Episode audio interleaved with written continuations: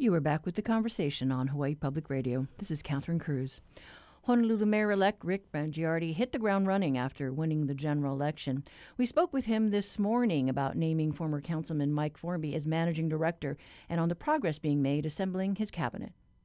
It's been 12 days, uh, you know, and it's been very fast. I, I didn't pay attention to all the people who told me after the election to take time off. We didn't. We started hitting the ground running. And, you know, in fact, my very first day, Mike and I took a two and a half hour meeting that same day in the afternoon after I finished all the interviews in the morning uh, with Kirk, Kirk Caldwell and his team. You know, and, and since that time, a lot of what we've been trying to set up is the transition team and trying to figure out how we're going to do in the protocol. So, you know, I've, I've sort of delegated that to Mike. I did go to the HR meeting to introduce myself and told the people at the city how excited I am about this process. But, you know, the long and the short of it is we've had to sort of line up everything now to start taking in resumes, evaluating existing people at the city and county, um, you know, and who's going to stay and what we're going to have to do to, you know, complement that, if you will, just who we might have to come join our team. And so that's a very exciting prospect. I said throughout the campaign that job one for me was going to be about the team that we put around us. The other day, we, we actually, again, Mike and I spent two and a half hours with uh, Mayor Caldwell and his chief of staff, Gary Kurokawa, and it was at that time we listened specifically to the mayor and his recommendation of his cabinet people as well as other political appointees. And I think he felt, you know, an obligation to do that on their behalf, and we understood that, and so we spent time doing that. And then in between all of that, Catherine, I spent probably last week more than a dozen hours on rail in different meetings, and you might have seen my my statement to the press, um, which was one mayor at a time. After having done a fair amount of due diligence and taking meetings with Andy Robbins and other people um, to listen to um, perspectives all the way around with respect to what was the focal point last week at the HART meeting, um, we decided to stand down. And that included names of people who I didn't say in the press, but I did talk to Jane Williams from the FTA, and I certainly spent time with uh, Andy. I certainly talked to Mayor Caldwell and his team, and um, and really felt that we had done, along with others, uh, I, I even mentioned Terry Lee, one of the HART board members. So after we looked at all of that and we, we, we talked to some, some people in the Senate or whatever, and we, we looked at it, and we thought, you know what, they've been at this for the last eight to ten years, and I don't want to step in right now. So we'll let that stuff play out. But rail has taken up a lot of time over the last 12 days. Well, I think you're fortunate because you have Mike Formby, who is familiar with the inner workings of you know the HART Board as well as the city side, the DTS side. Right. In fact, Mike and I went out and we visited with the bus company. We spent a couple hours. Our bus operation, which is a phenomenal operation and, and really does an incredible job. 10% of the city operating, and so we went out and spent a couple hours. I really wanted to understand understand the bus and the Handi-Van and where things were with them, and, and that was very educational as well. But yeah, you're absolutely right. Mike brings a unique depth and breadth of experience on some matters right now that are going to be absolutely crucial as we begin to look at what we line up and how we're going to do it with the city. Some might say that the second most important position in your cabinet is your uh, chief legal officer, the corporation counsel. Yes. And there's yes. been a cloud uh, over that office because of the FBI investigations. Well, one, one of the things that we are going to do is have conversations with Paul Aoki, who's the interim right now, who succeeded Donna Leong. And I've known Paul, and he was a very competent lawyer for many years. He and I have a long history together. But we've also been very gratified, Catherine, at uh, people who've submitted letters of interest and their resumes. In fact, quite honestly, we're surprised. So right now, I'm not at liberty to say who those names are, but I think I'm feeling very good about potential he, we have right now on how we're going to structure that office and who's going to lead it. You did uh, make an announcement too about your plan to uh, review this whole compassionate disruption protocol yes. that Mayor Caldwell yes. has had in place. Honestly, we've not had our homeless meetings yet to get into the specifics on what we're going to do, but I, I have felt for a long time, in fact, prior to my even running for mayor back when I was at Hawaii News Now and doing editorials and even through our newsroom coverage and having worked with lots of homeless service providers. And quite honestly, just look at the history of what the point in time count has represented and where we are on the subject of homelessness, that clearly, and most people will tell you, that hasn't been working and not working for a long time. So there, there's sort of a two things going involved there and what you can what happens with chronically homeless people where you take them what we're going to do and at the same time you've got this incredible garbage if you will that gets created or, or all that that stuff that creates that unsightly mess but we're going to have those meetings this week honestly uh, last week rail took up a lot of time uh, in addition to this transition team. It's only, like I said, it's been 12 days. So we will do something very different. And, and I've actually, in that announcement, when that came out, I've heard from a lot of people saying thank you, and mostly people, not only in the homeless service uh, area, but also from the state level. In fact, uh, last week, uh, although we didn't discuss homelessness, but uh, Governor Ige was very gracious, and I spent a couple hours with him too, and talking about the working relationship between me and him, or if you will, the governor and the mayor, and, and how he was looking at situations. And so, you know, I try to do as much uh, as possible in just a short time frame on orientation. We're now going to start moving into, you know, some of the more strategic kinds of things we'll do. So I can tell you that we will do things differently with homelessness. I just I can't give you the details right now, but I'll be happy to share those with you. I also spent a couple of hours with uh, Chief Ballard as well in trying to get her overview, her take as you know chief of police. So those things just take up a lot of time, Catherine. Just you know, you, have got to insert yourself now, and I'm, I'm a new personality, if you will, in this context. So some of it for them and for me is just getting to know each other and get perspective and having those conversations as a newly elected, you know, or mayor-elect um, candidate, and now going to have a very different working relationship with them as opposed to what I've had in the past. You know, leading up to the general election, you know, you appeared on many mayoral forums, and one of the things that has come up is the whole uh, issue of illegal vacation rentals. Mayor right. Caldwell was of the mind that you know fines would rack up and they would adjust them. You know, they would work out a settlement. But some are calling for stricter enforcement? Stricter enforcement of illegal vacation rentals is a must. You know, we had 10.5 million visitors, and as I understand it from the people in the hotel and visitor industry, about 2.5 million of those people were staying in illegal vacation rentals. And quite honestly, that was out of control. It put way too much pressure on our resources here. I think the hotels have told me that they could have handled that capacity, but the difference is that what that did to tourism is it moved into everybody's neighborhood as opposed to, let's say, the three centers of Waikiki, perhaps Ko Olina, and even Turtle Bay for that matter, even though it's been closed for a year for remodeling. So that became very disruptive, and especially in what it did to even just property values and other kinds of ramifications in housing availability, et cetera. It's a very complex thing. So DPP was charged with that responsibility. I think it, we made it really clear that the Department of Planning and Permitting was talked about almost countless forums, came up every single time, uh, is has been a department that I said on record is broken. The city did an extensive audit, forensic audit in 2019. Those results were presented on January 3rd to Mayor Caldwell and the council. Uh, but not a whole lot got done this past year, and I guess we can write stuff off to COVID. But clearly, we made promises that we're going to really lean into that problem. It has been the holy grail for mayors the last two and three. I've been told about fixing it.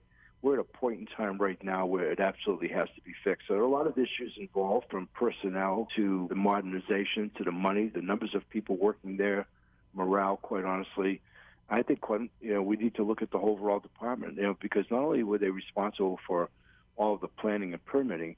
And it's you know it, it goes without saying that most people know it takes forever to get a simple permit, even if you're a private resident, to the construction sector.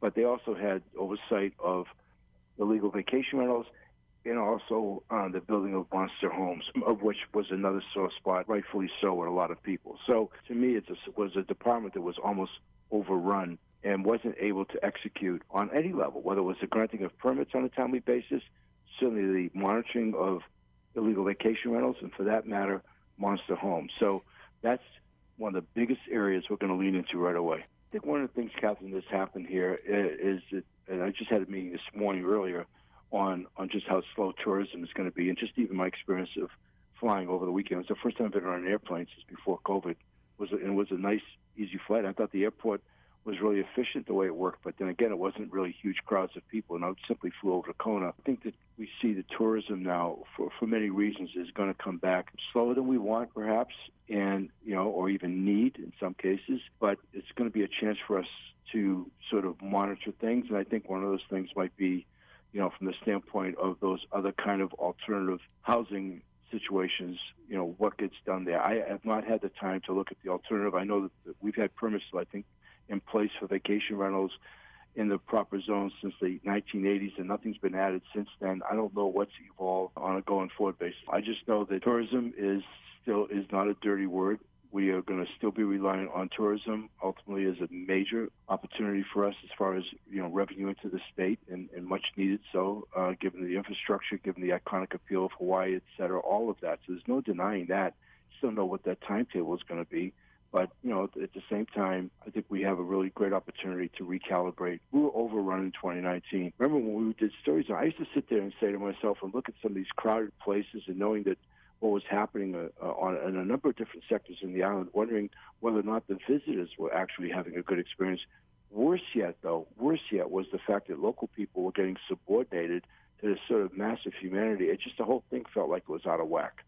So you know, I I don't know when would ever get to 10.5 million visitors. I think we could probably absorb that, but that's a long time away. So I think in this process, an unexpected timeout that we never thought we would have, we get a chance to recalibrate all of this on on what we do with tourism. I'm really pleased about John DeFries being the head of HTA. He's somebody who I really want to talk to. I've known John for a long time.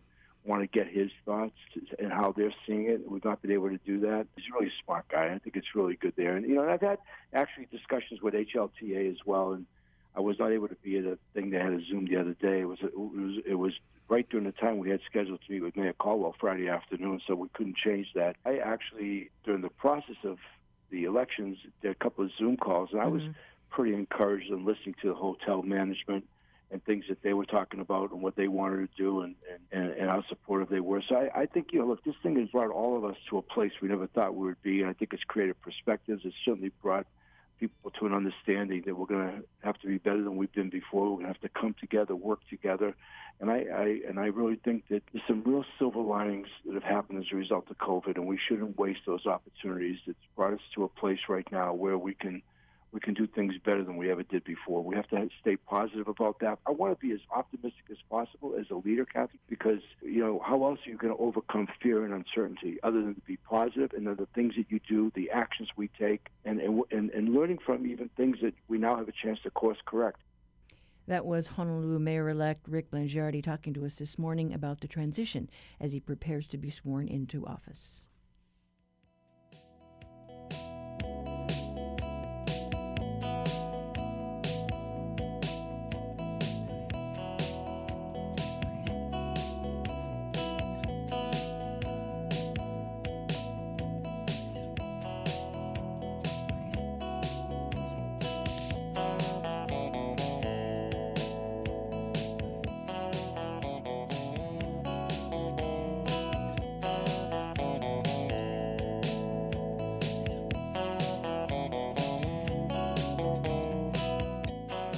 Support for HPR comes from Island Tax Solutions on Oahu, assisting individuals and businesses by negotiating personalized tax solutions with the IRS under the CARES Act. More on Facebook or by calling 731 8100. As a community supported organization, over one quarter of HPR's operating funds come from local businesses. Mahalo to Honolulu Waldorf School and Dowling Company. They are among the nearly 200 organizations that include HPR as a part of their communication plan, and they help us further our mission to educate, inform, and entertain our island community. Learn more at hawaiipublicradio.org. This is the conversation on statewide member supported Hawaii Public Radio. Now it's time for your backyard quiz.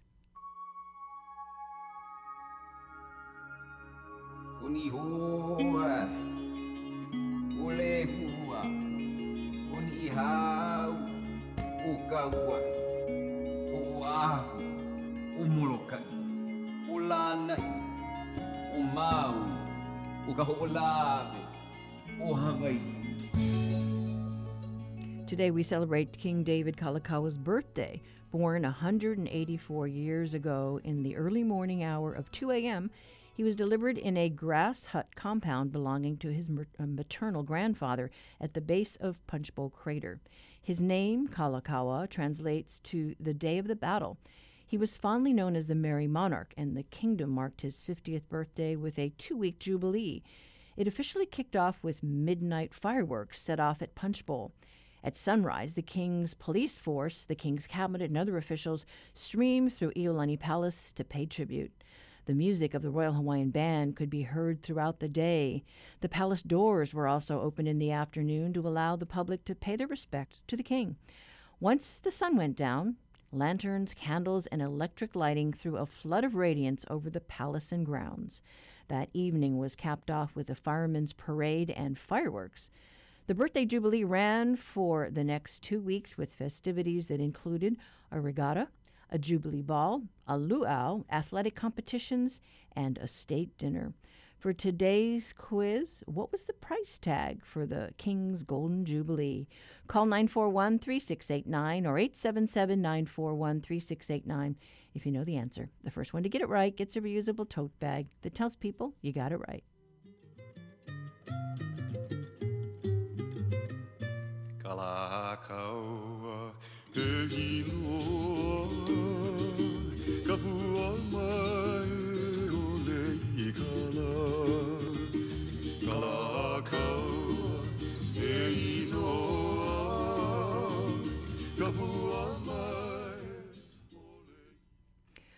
On the Valley Isle just yesterday, the Lahaina Plantation began welcoming visitors back.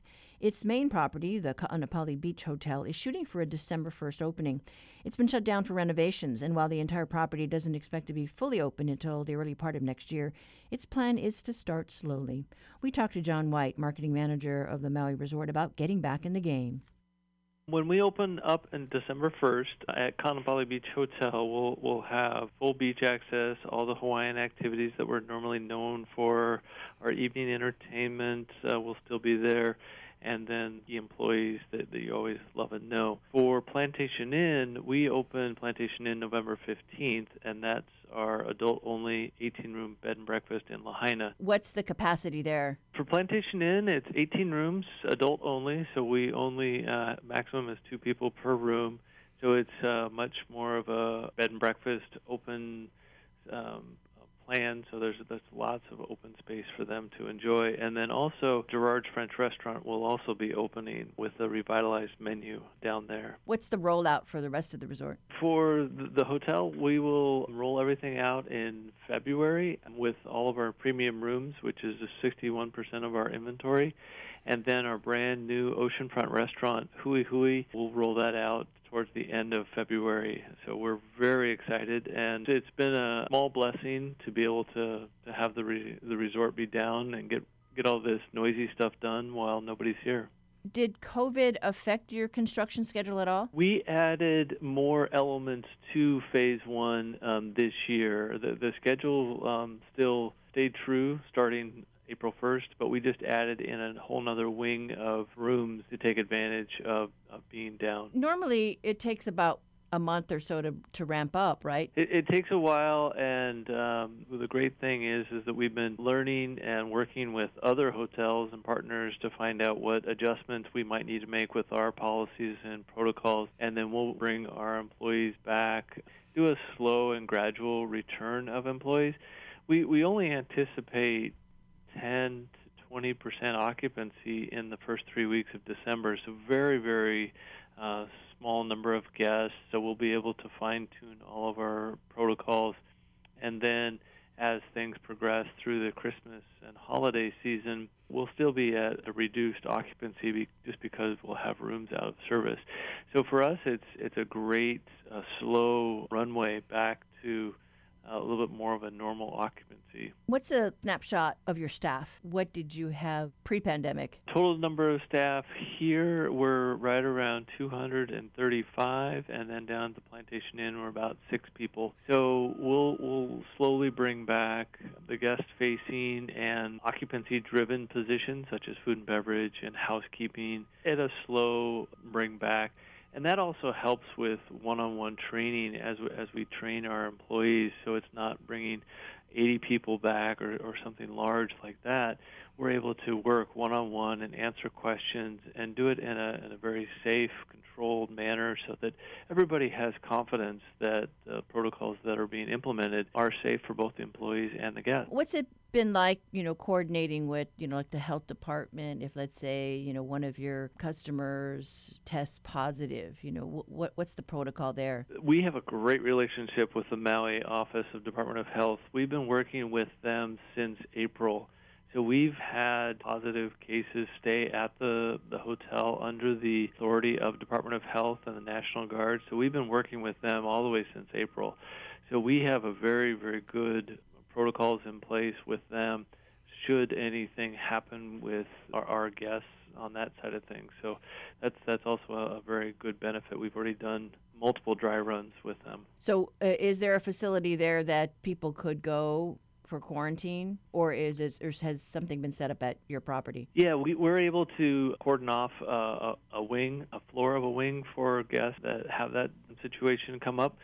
So between the like I mentioned, all the Department of Health protocols. We, we're on speed dial with each other, and, and it's just a situation where we've done it so much that it's it's not a, a reason for panic, but the, here's the protocols, and we go through all that. Food and beverage operations have organized breakfast, lunch, and dinner for the guest, and we want to treat them as guests and make it as enjoyable as possible. And what are you hearing from the other hoteliers? They're experiencing very, very small occupancy numbers, slowly bringing things back, trying to understand what is needed, um, communication, helping explain all of that. There's a lot of guest questions like what what is there to experience when I come back, whether it's your luau or your spa or uh, activities on the island. So it's a lot of information gathering and making sure you're going straight to the source so there's not this coconut wireless going on, but really getting the up-to-date facts for our guests. Any indication about market from Japan bouncing back or uh, Canada? Japan for Maui is a very small number. It's a low single digits uh, overall during pre-pandemic. So we, we're not going to anticipate much movement there until maybe the back half of 2021. The Canadian market, that is a, a, our number one international market for Maui. We need to work with the Canadian government so they don't have to quarantine when they go back to Canada as well. And Hawaii Tourism Canada is is taking the lead and doing some amazing things to allow that to start to happen. Also on Maui, we have a lot of timeshares. So those Canadian clients want to come back down to to their condos and timeshares and experience Maui. You know, it's getting cold up in Canada. Right, and and uh, you know, I I'm not really sure. You know, what airlines are um, are resuming their routes. Yeah, WestJet and Air Canada have smaller schedules started in December, and then they will pick up a little bit more. And, it, and it's predicated on the two nations, but also the, the specific situation between Hawaii and Canada. And as that gets ironed out, uh, I think you're going to see an increase in airlift as well between the two locations. I wish we could open bigger and fuller, but I think the, the prudent thing to do is to take it step by step, slowly and surely, make sure we're doing everything right, and then we can continue to bring employees back on board into sort of the end of first quarter 2021. Did you plan to have the main tower open? Yeah, that one uh, we knew was going to take quite a bit. That one has 180 rooms of Mhm. our 432, so quite a bit of our occupancy is is in that. Uh, the the great thing about our property uh, is that we've always been driven by Hawaiian values, and that's how we we do things um, here day in and day out, whether it's um, for our employees or for our guests. And the concept of Malama, which is uh, sort of uh, new um, to to a lot of different information that you're hearing from Hawaii Tourism Authority, we've been doing that since the 80s, and, and we really need to step up and make sure that, that we do take care. Um, we are a host culture, we are in the hospitality business, and part of that is also conveying to everybody what is required of them. Uh, we, we want you to take care of our environment, take care of our community, uh, follow the guidelines.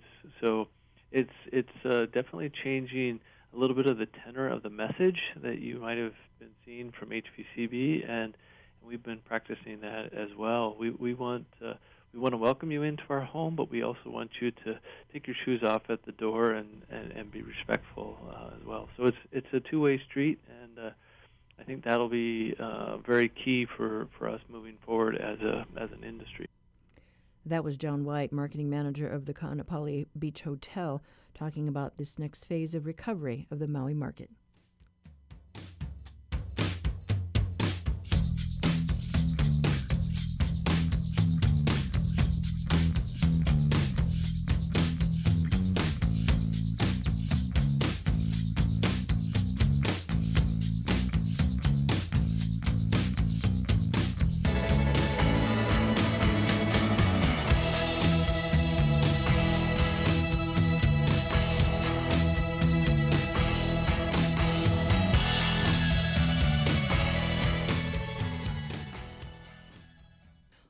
Civil Beat's reality check looks at the clock that's ticking on spending down the federal CARES money.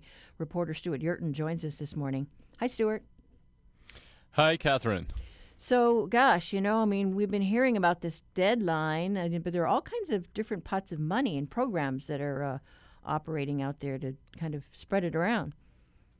Yes, that's right. There are many pots of money, many programs. Uh, the one we're looking at today is uh, known as the Coronavirus Relief Fund. It's part of the CARES Act money uh, that Hawaii got, and, and that started with about $1.3 billion. Uh, right now, uh, there's probably, it, it, sounds like about uh, 877 million, but it's very fluid. The money's really being spent uh, rapidly, so it's it's a moving target. But as best we could tell, as of last week, there was maybe 877 million unspent. Now, you were talking to uh, merchants that uh, applied for the Pivot grant program, right? Exactly. So that is part of this big $877 million pool. There's something called the uh, Hawaii Business Pivot Grant Program. It's micro grants, $10,000 that you can get if you're adapting your business somehow to deal with uh, the coronavirus uh, pandemic and somehow shifting. So, uh, the thing we found out was that, um, ironically, businesses that really need it most, that don't have the cash to invest to pivot, can't get it. And why is that? Well, the state said, look, we want you to spend the money out front, up front, account for it so we can make sure it's a qualified expenditure, and then we'll reimburse you. Um, this speaks to the one of the reasons that it's hard to spend a lot of money and do so in an accountable way. And there are also some administrative problems that the state was having, you know, just trying to write the checks. Well, the state has an enormous amount of money it's trying to give out, right? And this is the this is part of the challenge. You know, the the as we discussed, there's uh, started with uh, 1.3 billion dollars in this in this fund alone. Remember, there were also other uh, there's also other money the state's been kind of passing through and dealing with. You know, for all of the problems that we've seen with unemployment insurance payments, and a lot of people have been left off uh, in the lurch with those the state still, you know, gave out uh, and administered an enormous, uh, really a staggering amount of money in a short time. Yeah, those are record. That was record like claims. Yes, like one point over a billion dollars to individuals. And the latest uh, that we were hearing about the rental assistance program, initially they were they were doing going pretty good, cutting those checks fairly quickly, but I guess what some of those uh, applications weren't filled out properly. Yes, exactly. It's it's it's similar to the Pivot Grant program. You know, the applications need to be done really well. Um, there can't be any questions, not anything outstanding, because again, the state needs to be accountable for this. And they were finding that um, something like half of the applications had missing information. Again, remember, this is uh, this is uh, two nonprofits that are administering this program for the state. And again, we're talking thousands and thousands, over 10,000 applications for this uh, rental assistance program alone. Yeah, it, it is pretty staggering. Now, um, I thought it was interesting that uh, you uh, point out that, you know, if we don't meet the deadline for some of the spending, some of that money will still stick around. Right. The concern initially was that the money would lapse back to the federal government. The, administ- the Ige administration has said we're going to spend the money to replenish the unemployment insurance trust fund, which uh, had to be borrowed from to pay unemployment insurance claims. Um, this is important for businesses because uh, they will be assessed with a fee based on a formula if the trust fund goes below a certain amount. So if they can put money back into the trust fund, it'll help these businesses, many businesses, in the long run later. Okay, so that's a silver lining that uh, it'll be a, a cushion uh, as we go into the new year. Right, it will be a cushion, but for now, it doesn't help the small businesses, other people who are trying to get these grants, or uh, as you mentioned, the rent relief. All of these things um, are designed for specific parts of the community. You know, the real problem is so many people need help right now, and there's only so much money to go around, and the state needs to try to both administer it and then do so in a way that's responsible and accountable. Yeah, I wish I could be a fairy godmother. I'd wave my wand and, and all the checks would be cut. But Thanks so much, Stewart. Thank you, Catherine. That was reporter Stewart Yerton with today's reality check. You can read his story online at civilbeat.org.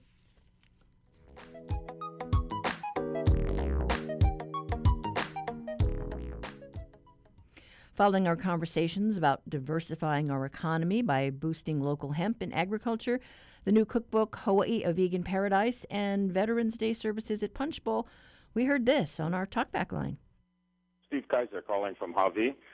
You know, all this talk about hemp growing and everything, seems to me we're missing the fact that this could be just another invasive species coming in, you know, with the seeds and all like that. Um, I'm just worried that, you know, here we are, we're introducing another weed, because that's what it really is. Mahalo. Hi, aloha. I'm calling from Haiku, Maui. My name is Melinda Walker, and I wanted to thank you so much for the piece on the book, Hawaii, a Vegan Paradise. Rarely do we hear pieces on the vegan or vegetarian diet highlighted as an option for good health. And I truly, truly want to give a big mahalo for giving us that story and sharing that possibility of delicious vegan cooking. That was a terrific story. Mahalo. My name is Laura Fink. I'm a longtime Makiki resident. My grandfather's buried in Punchbowl. And you know, I just learned from the switchboard operator up at Punchbowl that they will not be putting up the flags on the Puowaina Drive. And as I said, my grandfather's buried there. We have friends who are buried in, in Ern there. My husband is retired Army. Our son is an active duty Air Force pilot. So we really look forward to those flags every year. Okay, thank you. Bye. Well, Laura, we did follow up to ask about the flags. We got this reply from an employee of the Hawaii State Veterans Cemetery. Some flags were still put up on Veterans Day, but the full display of flags usually seen on Veterans Day weren't raised because the cemetery did not hold its usual full services due to COVID 19. Thanks for the feedback. Email us at talkback at hawaiipublicradio.org. Reach out via social media on Facebook or Twitter, or call our talkback line 972 8217. Support for HPR comes from Alexander and Baldwin, owners and managers of office, industrial, and retail properties across the state. A&B, building partnerships in Hawaii for 150 years with a commitment to provide for the needs of island communities. Are you service minded? HPR is looking for a full time membership coordinator to give our station members and volunteers the care and support they deserve.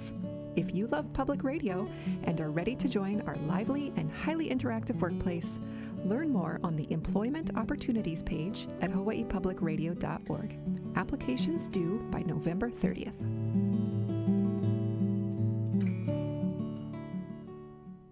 This is the conversation on listener supported Hawaii Public Radio. We now check in with HPR's Dave Lawrence and astronomer Christopher Phillips about the possibility of subglacial lakes on the surface of Mars. Here's your Monday Stargazer.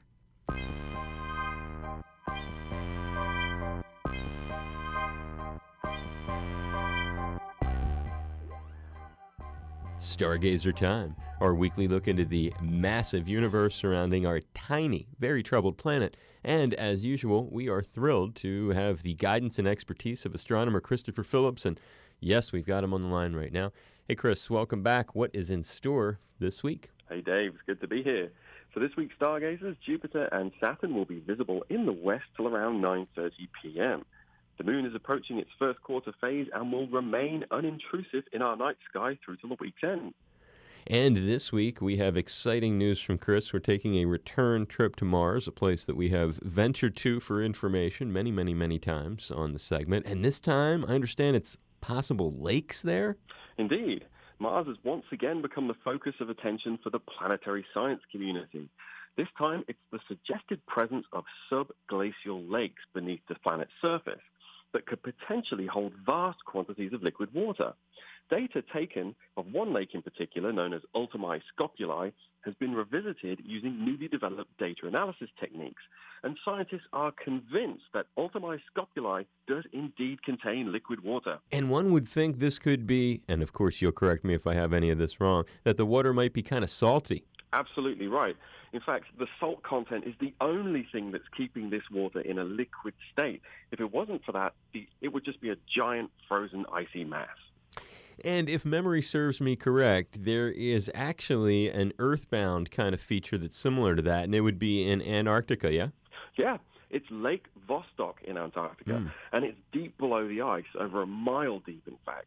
It has remained liquid for millions of years due to a high salt content. And interestingly, Lake Vostok is possibly home to microbial life. And you're thinking maybe there could be some microbial life in the Martian lakes?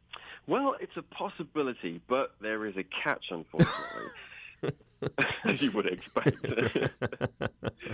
so, here on Earth, we are geologically active and we have volcanoes and hot springs that feed many subsurface bodies of water. Mars, on the other hand, is considered geologically inactive, and Mm. so these lakes may lack important sources of energy to make them truly habitable to life as we know it. But with a new lander and Martian science set to begin in less than 100 days, we can hopefully look forward to some answers in 2021. And we know you'll tell us about it right here on Stargazer. Christopher Phillips, thank you so much. You are welcome, Dave. And I'm Dave Lawrence. You can look for Stargazer at hawaiipublicradio.org. Support for Stargazer comes from Haleakala Ranch, with a legacy of livestock, conservation, and land stewardship since 1888, working to create, maintain, and preserve open spaces for the Maui community. More at haleakalaranch.com. For today's quiz, we're marking King David Kalakaua 184th birthday. He was the next to the last monarch of the Kingdom of Hawaii who reigned from 1874 to 1891. Born to Caesar uh, and Analea, his early morning birth took place at his grandfather's grass hut compound located at Punchbowl Crater. He married the young widow Kapiolani, who was Queen Emma's lady in waiting and Prince Albert's nurse and caretaker. Fondly known as the Merry Monarch, the kingdom celebrated his 50th birthday with a two week Golden Jubilee. It was marked by ceremony and celebrations that included a Jubilee Ball and a marksmanship contest won by the Honolulu Rifles. Harper's Weekly reported in 1891 that the final cost of the Jubilee was $75,000. And that was the answer we were looking for. No winners today. If you have an idea for a quiz, send it to talkback at hawaiipublicradio.org.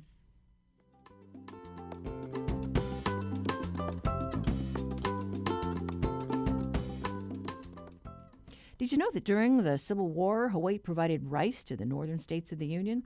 It's a little known fact about the reign of rice in the islands. At its peak in 1909, Hawaii had more than 9,000 acres in production. The industry died out in the 1920s. Currently, there's a move to resurrect rice as a crop in Hawaii. Kauai farmer Jerry Ornelas is planting, uh, preparing to plant his winter crop of rice this month. His summer harvest was bountiful, and he is encouraged by his success so far. We were there on the Garden Isle early on in the year to check on his rice fields as Ornelas is trying to carve out a market for Hawaii grown sushi and table rice. This is a little winter nursery that I'm doing. It's got 20 different varieties of rice in it. Most of them are um, japonica, which are short grain, but we've also got some other varieties as well. It's about a month old right now. And so, what's your hope for this? I think the big picture is that we revive the rice industry here in Hawaii, which uh, was once thriving. You know, we're a state of rice eaters, and I think there is a demand for locally grown rice. So, for many, many other uh, uses, um, everything from uh, table rice to brewing to very high-end sushi rice. So, do you think the possibilities are are there? We just need to be able to what find the right type of rice to grow again. Yeah, I think you know varietal trials are going to be very important. You know, we, we need to select varieties that do well here, and rice in general does really well in Hawaii. It's it's amazing how how um, how adapted it is to our climate. That relates to why it was once such a um, important crop here. You know, as we were driving around Kauai, you were pointing out areas that all used to be in rice, and you know, it's just here and there now. You know, we've, you've got uh, farmers doing research in order to kind of jumpstart this again. It, it's going to take a tremendous amount of effort, I imagine. You know, a lot of the farmers that obviously that used to do rice are no longer with us. So it's going to be uh, kind of a steep learning curve for us. Uh, fortunately, you know, there's there's resources out there. There's you know the University of Hawaii, there's the Department of Agriculture, the USDA. You know, one of the problems we're having, of course, is finding rice seed, which is really hard to come by. Talk about that problem. Yeah, you know, rice is heavily quarantined because of diseases, so virtually impossible to import rice seed from any country uh, into the United States. The other problem we're running into is that a lot of the rice varieties are they're proprietary. So uh, a lot of it has been developed by rice cooperatives whose members, you know, contribute so much per ton of rice that they sell to research. So um, you know, it's very difficult. They will not part with the seed. You've managed to get some varieties though to kind of jump start this test plot. Yes, I have. You know, I've been at this for um, four years now. You know, finally, this this light at the end of the tunnel, we, we are able to do some varietal trials now. We've been growing some varieties that are uh, what we refer to as heritage rice varieties, but you know, we don't know much about the quality of the rice. So we're looking for varieties that are, are well recognized. Those would include table rice as well as uh, rice used for brewing and uh, mochi rice as well. When you talk rice for brewing, I mean, that could be another niche market. Is the trend now for craft beers and sake? Mm-hmm. Shochu, sake, craft beers, all of the above. I think, um, you know, if we can get, a, uh, if we can supply brewers with, with good quality rice, then I, I, think there's real potential for expansion of, of that. Talk about the challenges that you've had, either just with water or bugs, uh, birds. Birds are a huge problem. As you can see, um, our fields are, are, are, all netted. You know, water is an issue. It's becoming more and more contentious. You know, rice uses a lot of water. So, you know, we're trying to develop methods. The water comes into the field and then exits usually back into the same source it came out of. So that, that's a non-consumptive use.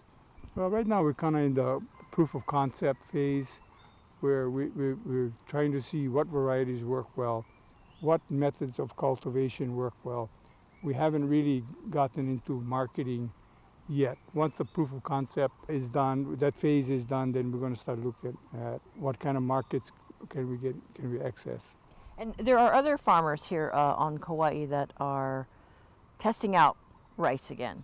Yeah, there is there is one operation on Grove Farm land that does rice research for a California rice cooperative and that's been going on for a long time. The University of Hawaii also had a um, paddy crop station in Wailua where they also did rice research for the California growers. So Kauai is a popular place to do rice, and of course, you know, it's had such a long history. So it's rice seed is what we're talking about. Yes, that's correct, rice seed. You know, because we can do a winter crop, which they can't do on the mainland, they look to Kauai to do their winter nursery growing. And so, if there are other folks out there that are interested in experimenting with, you know, kind of like what you're doing here, whether it's here on, on Kilauea or Oahu, I mean, I don't know, because uh, Oahu used to be covered with a lot of rice paddies as well. Yeah, the two major gr- rice growing regions uh, in Hawaii, you know, at the height of the um, rice industry was Hawaii and Oahu. What else, I guess, is a big challenge? We got flooded out in, in April of 2018 and that set the whole project back a year. You know, obviously, you know, rice is uh, much like taro is grown in areas that are prone to flooding. So uh, flooding, you know, with climate change, I think is, is really going to be an issue. Yeah, one of the saving graces of rice is that it can tolerate brackish water more so than taro. So I think some of those coastal areas will be well suited for rice uh, forward. You attended a recent climate change meeting uh, where a number of farmers turned out. What are some of the issues that uh, were discussed at that? Sources of water, flooding, salt intrusion in the in the lower elevation farms. You know, the perception that that farmers are polluters, that we're contributing to the problem, and to a certain extent we do. Of course, we do use fossil fuels some crops, especially paddy crops, are contribute methane, uh, which is a very bad, bad greenhouse gas. So, you know, how do we, you know, mitigate some of these problems, and how do we respond to um, questions from the public regarding this. You also had some ideas about teaming up with the tourist industry, looking for ways that that industry can help our farmers. Yeah, as that relates as it relates to climate change, you know, farmers also sequester a lot of carbon uh, in their farms, as do ranchers. So, um, is there a possibility that there could be some kind of carbon credit exchange? You know, with, with industries like the airlines, which contribute a lot of carbon to the atmosphere, the cruise industry, tourist industry in general. You know, is there a possibility that we can team up with them and help them to offset some of these carbon? Help our local farmers survive. Yeah, that's correct. You know, we have a real problem with profitability in farming in Hawaii, and uh, one of the reasons more people don't farm is that it's not a really lucrative business at this at this uh, point in time. Well, you've got this test plot of rice, but you're surrounded by all your trees because you, you raise everything from lychee to avocados. That's correct. Yeah, longan, lychee, uh, breadfruit, some breadfruit, some avocado, and uh, mostly orchard crops. But if we're serious about feeding ourselves, then we're going to have to look at what it takes to have a very healthy diet, right? Which of course includes um, carbohydrates. You know, leafy greens, great, man, want superfood, right? But you know, we're going to have to find starches, you know, and we don't have, we don't grow many grains in Hawaii, and the only grain we can grow here successfully, I think, is rice. And you know, the fact that we're a state of rice eaters gives me hope that you know there may be a potential for this crop. Rice is about a four or five month crop, depending on the variety that you plant. So you know there is the potential for us to do several crops a year. And as far as pests, uh, what's been the experience so far? So far, so good. Aside from birds, we don't get much pest damage. Okay, so that that's hopeful then. well, you know, we started with a clean slate, and I think we have a real opportunity here. So, you know, I would caution anybody that's interested in, in, in growing rice to make sure that whatever seed they do bring in, right, is approved by, you know, the Department of Ag and not something that they've snuck in. Right, this could really devastate the, the, the industry early on. There's not only pathogens, but also weed seeds that might get into rice. Uh, some would evolve to look almost exactly like rice. And if that get into our crops, you know, it's going to be a major setback. So you've got to tread carefully as we launch this again. Yeah, and that applies to all crops, of course. That you know, we're introducing a lot of new crops now, so I would caution everyone to make sure that you're you're getting certified seed. And then the water that you're getting is all gravity fed at this point. Yeah, at this point, it's gravity fed. You know, we're having uh, some issues with our irrigation system here on East Kauai, and we don't know, you know, going forward if we're going to have to pump water. You know, so far we've been carbon neutral as far as irrigation goes, but you know, with the demise of the East Kauai irrigation system, you know, we may have to start pumping water now. Right. And so what was happening was you had a cooperative. Now that's going away. Yeah, we stopped operations on um, December 31st of 2019. You know, the regulatory burden was just getting too heavy for us. As a group, we were kind of aging out, hoping that a younger generation would come along and, and carry on the work. The system that we use is in, or we're taking care of is entirely state-owned. And, you know, we had hoped that it could be, have been transferred to the Department of Agriculture. And when that didn't happen, we're still working on it, but that, that didn't happen this year. So, you know, we're hopeful that some solution can be worked out, but um, know, right now um, it doesn't look very good. This whole exercise, you know, looking at the bigger picture, has to do with you know diversifying our economy. We are so dependent on, on tourism, and you know, given recent events, you know, pandemics, and so on, you know, I'm, I'm fearful that at some point the hotel industry or the visitor industry is going to be impacted in a negative way. And you really need to strengthen our economy and, and, and restore agriculture to its rightful place as a, as a driver of our economy, which it once was. That was Kauai farmer Jerry Ornelas, who's working to spark the interest of local farmers in reviving rice as a local crop. He's working to provide sushi and table rice for the Hawaii market. And that's it for today. Tomorrow we hear from another Kauai farmer. You might know Rodney Haraguchi for his taro farms, which used to be Alden rice. And why is there talk about planting rice for the nene? Well, do you have an idea about rice you want to share? Call or talk back line 808 792 8217. Tweet us at HI Conversation or head to our Facebook page. And remember, all of our shows are archived. Find them on the conversation page at hawaiipublicradio.org. I'm Catherine Cruz. Join us tomorrow for more of the conversation.